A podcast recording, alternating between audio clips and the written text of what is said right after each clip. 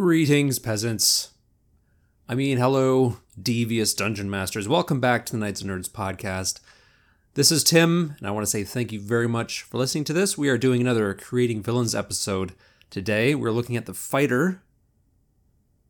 Tell you, this was a difficult one, but I will get into my difficulties in a moment, so just hold off on your pity for now. First, we're going to say that we, the Knights and Nerds podcast, are sort of teaming up with some other podcasts as part of a network, you might say. Uh, I believe it's called Little Gray Boy. I think it's named after a cat because it's the internet, and of course it would be. Uh, so you might hear one or two brief spots for other podcasts that you might be interested in.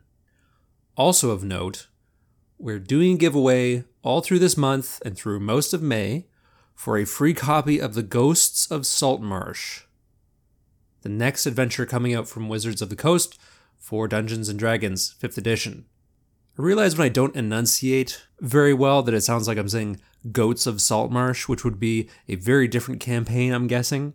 Anyways, to enter, all you have to do is follow us on Facebook, Twitter, or Instagram.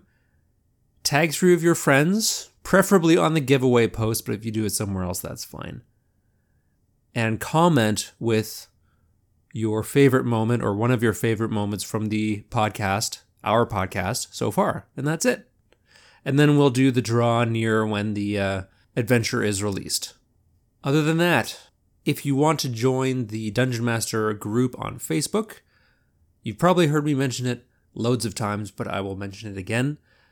Uh, if you want to discuss the various plot threads and the twists that I have made quite plain in the campaign planning episodes, then go to our Facebook page, go to where it says groups, and you can request to join, because I often ask for feedback because I don't know what I'm doing much of the time.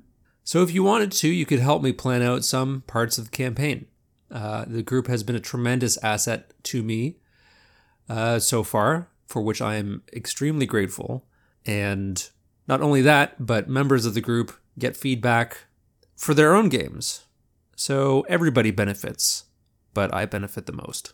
Anyways, let's talk about fighters and villains, because this was not an easy one for me, and I knew that it wouldn't be.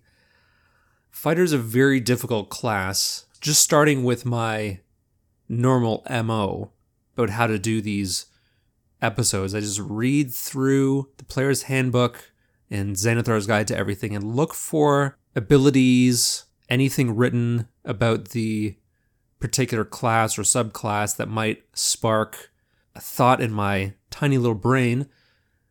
But like, hey, that sounds like a neat hook or a neat ability if we turned it up to eleven. And also if it was being used by somebody totally evil.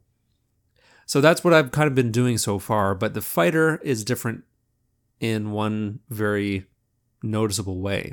I think out of all of the classes in this game, the fighter is the class where you as a player have to bring your own character to the class, because the class itself doesn't really provide you with much substance. Now, what I mean by that, and I don't mean that in a bad way, I think fighter's super cool. What I mean by that is that, like, if you're playing a cleric or a paladin, like, these these classes have these sort of built-in behavioral prompts, these certain ways that they are encouraged. Like, if you're a paladin, you've taken an oath. If you're a cleric, you follow a god. But a fighter, if you say you're a fighter, then all that means, according to what's really written in the Player's Handbook, is that, in short, you're someone who's had a large part of their professional life or background revolve around being centered upon martial or military training, like a soldier or a mercenary or a knight.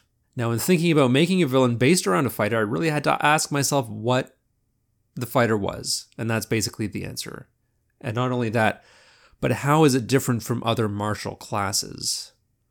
And this was not an easy endeavor. And this this sort of turned out for me to be half about creating a villain and half about me trying to figure out what a fighter was in general and my thoughts on the fighter class. But we'll get to some villain stuff. Don't worry. So a fighter is someone who has military training, a lot of military training, a lot of martial prowess. Problem with this, though, is that there's still a lot of overlap with this background and other classes. A Kensei monk, for example, trains with a particular and limited variety of weapons. A ranger and paladin both get fighting styles similar to how a fighter gets fighting styles. Barbarians and even clerics of the war domain all could have backgrounds where they somehow had military training. So in what way is a fighter unique from all of these other classes? I mean, aside from basically being proficient with virtually every weapon one could possibly imagine, a fighter should, based on the writing in the Player's Handbook, be a better melee combatant than any other melee opponent they come across. So in any given scenario, if a fighter comes across an opponent of about the same level, the fighter should be the more skilled combatant. So if one hundred characters of the same level each pick up a sword and one of those characters is a fighter, then the fighter should, without fail, always be the best at using it. And really the same goes with any weapon, and should probably even apply to their equipment, like shields and armor. Now, does this aspect of the fighter really get borne out in the stats? A little bit, but perhaps not as much as it should. If you have a fighter and a barbarian in your party, I'm going to guess that they both would have the same strength modifier, assuming that the fighter is not using a finesse weapon. It's likely that both the fighter and barbarian would have the strength, same strength modifier and proficiency bonus, at least up to a point.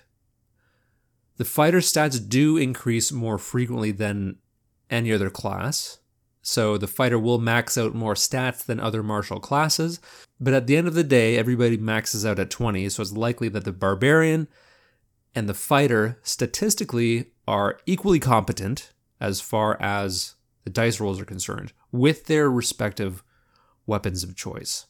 A fighter does get fighting styles, as mentioned before, but so do the ranger and paladin.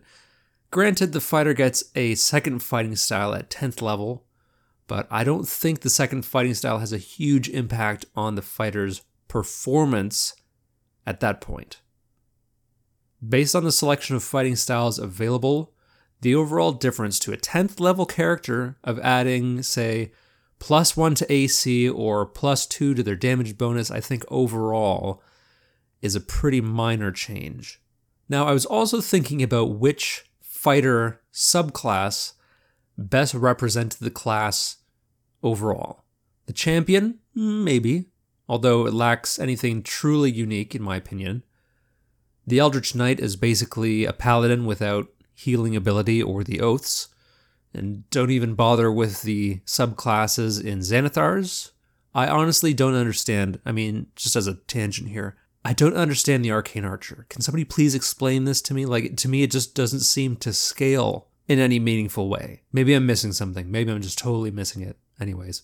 No, it's the Battle Master. This is the subclass that best represents what a fighter ought to be capable of. Having military or martial training that can influence not only their own fighting, but that can also influence the combat around them. A paladin or monk may have martial training, but the ability to tactically control a battle is solely the domain of the fighter. So the training, the discipline, is what sets the fighter apart, and I think the class could do with a few extra abilities to show this, something to really represent that discipline, and to show that the fighter is the most skilled martial combatant in the game. So these are just my thoughts, and maybe these will get translated into our fighter villain shortly, we'll see.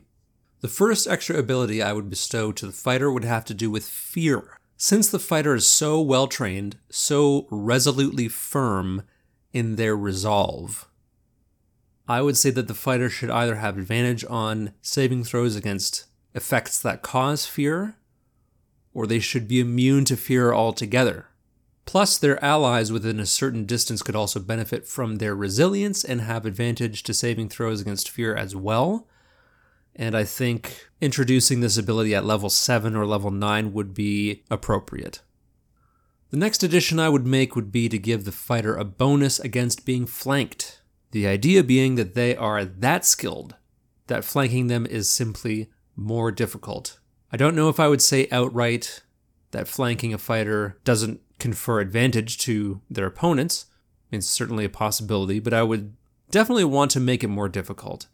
So perhaps a fighter could make a dexterity saving throw against the attack that's rolled with the advantage, the flanking attack, to see if they're able to parry the attack coming in from their flank.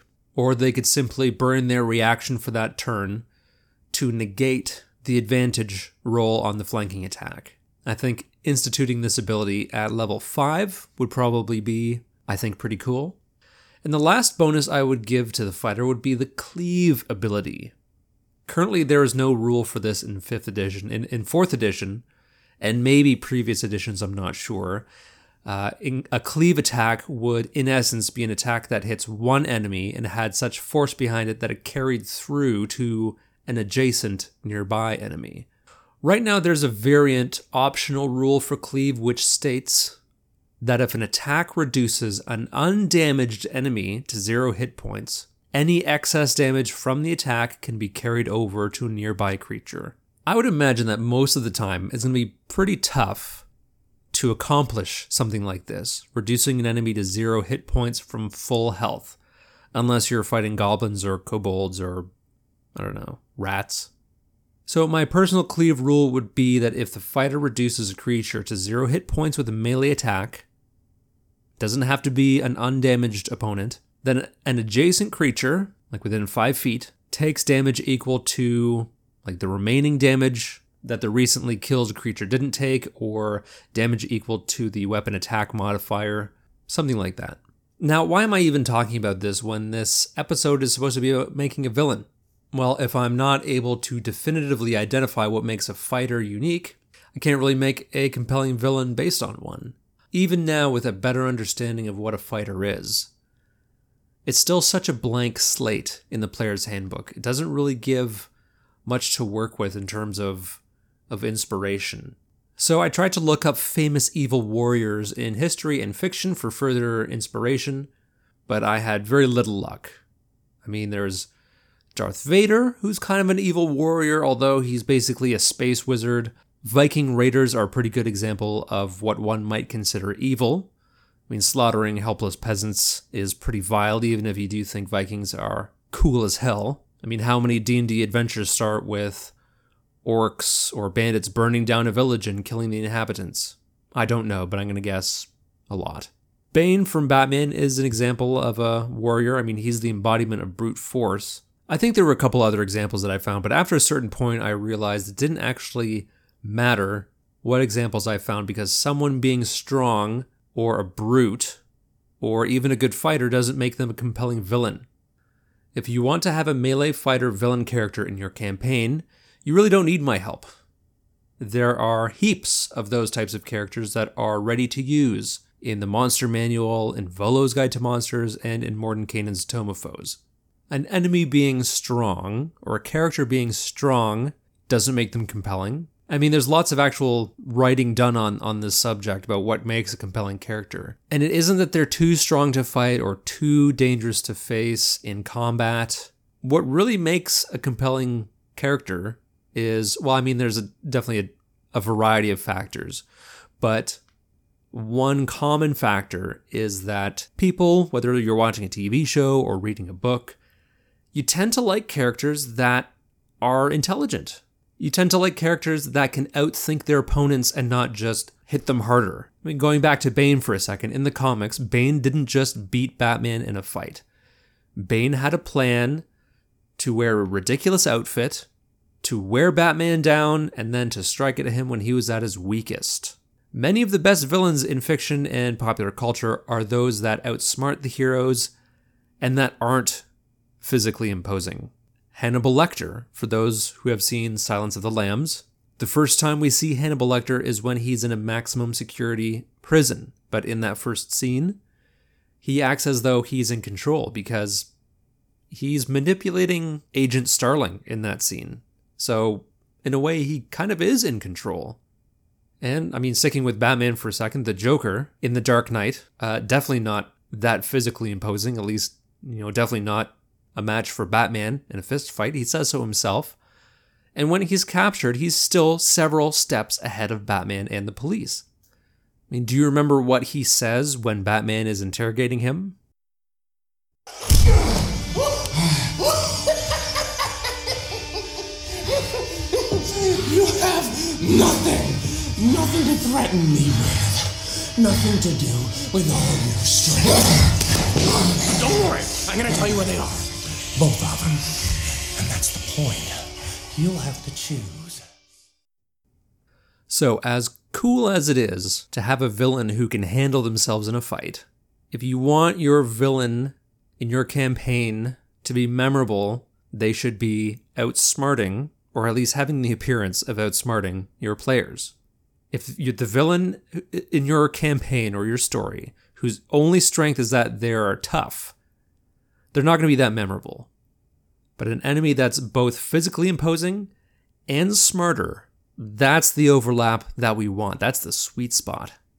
So, how do we combine the idea of what a fighter is, which is a martial combatant that is pound for pound more skilled than any adversary?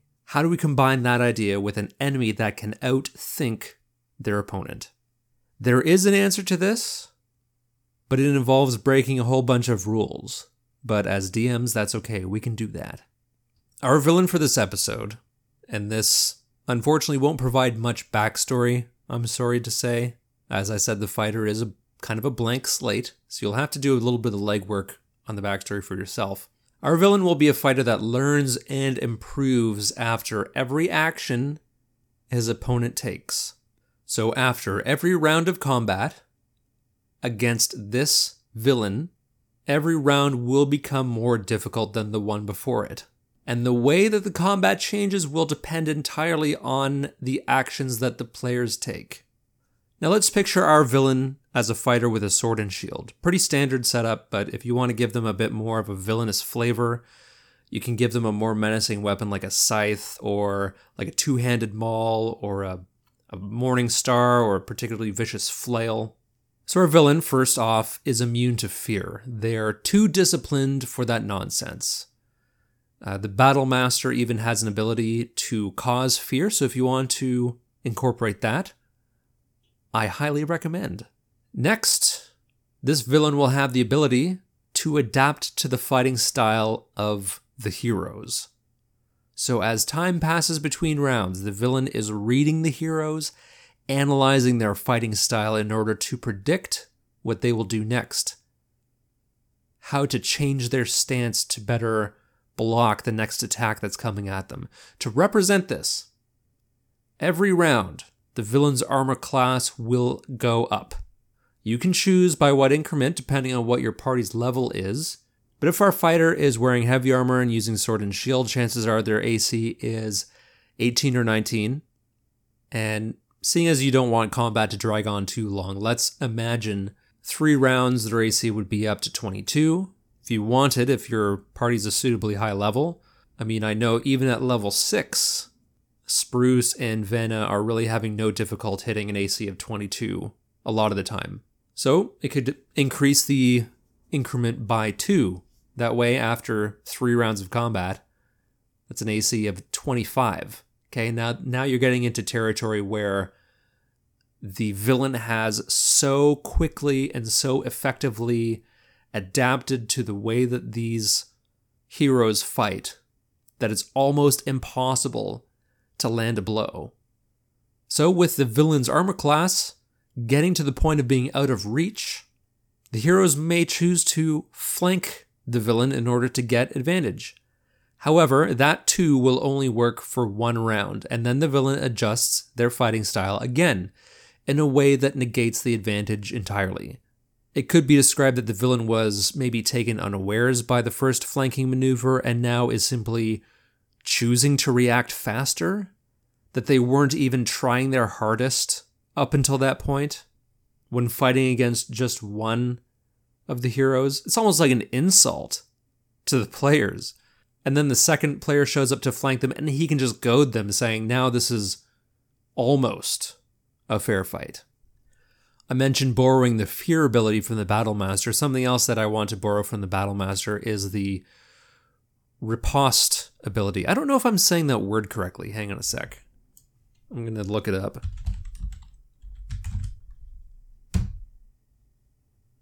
Riposte. Riposte. Riposte. Okay, yeah. Borrowed the riposte ability from the Battle Master. So the villain can make a melee attack whenever a melee attack misses them. Now, we could give an allowance to this, like a number of times equal to their constitution modifier, perhaps. These four abilities, well, three of these abilities are really going to force the players to change their tactics often. This is going to be, prob- I mean, especially the first time they run into this villain.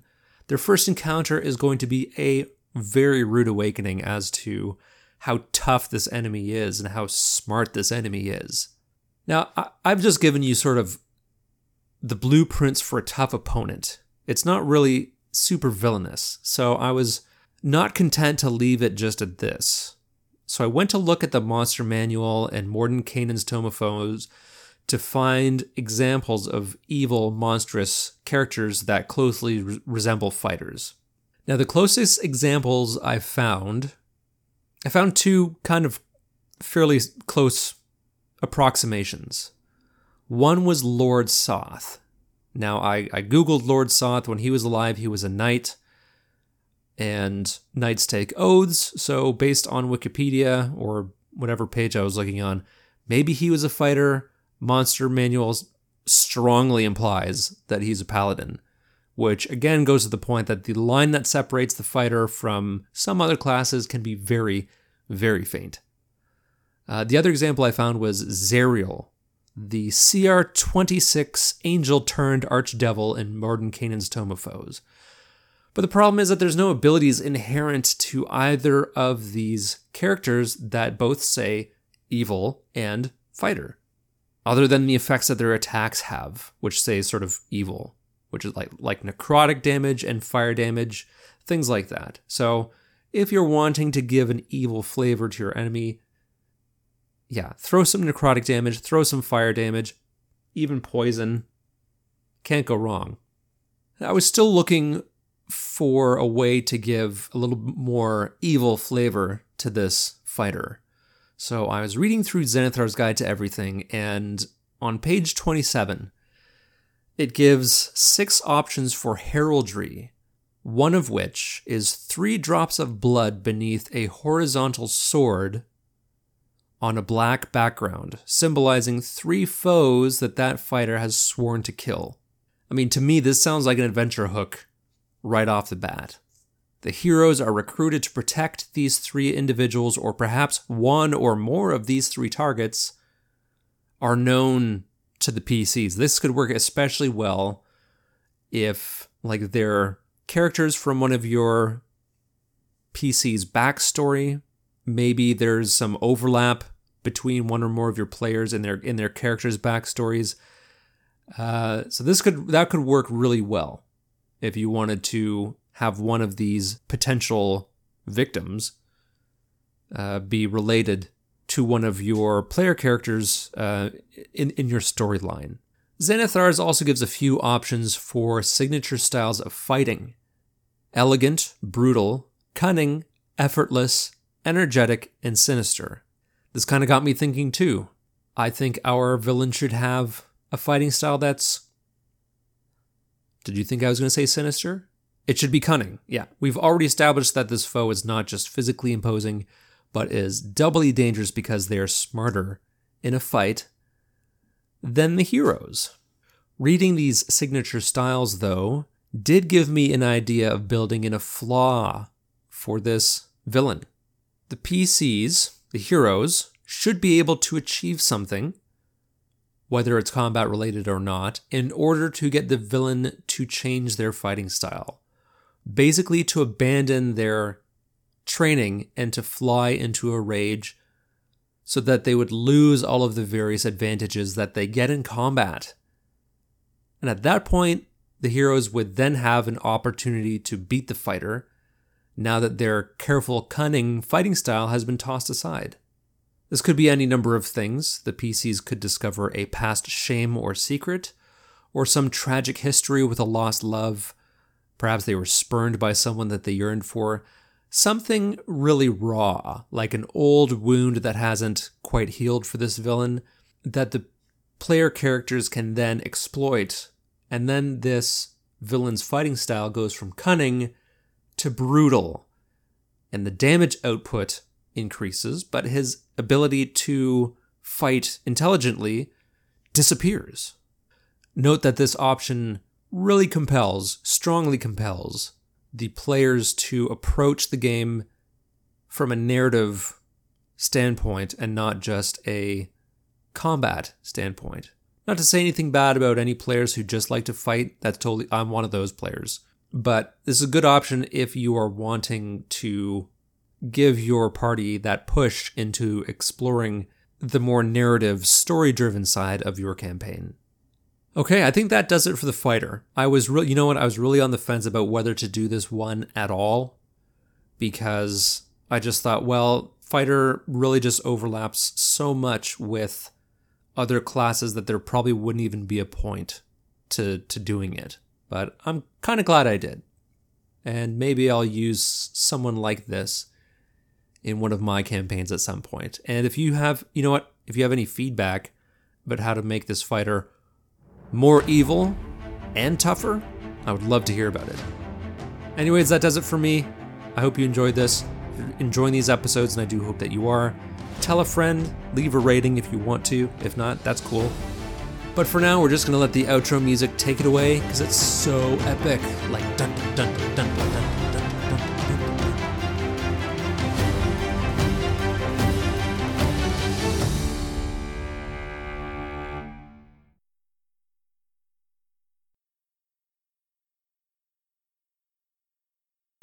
Hi, I'm Tessa. And I'm Elliot. And this is Tessa and Elliot Argue.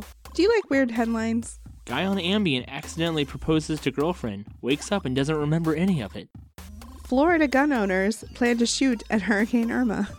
Plane forced to turn back after mother forgets newborn at airport.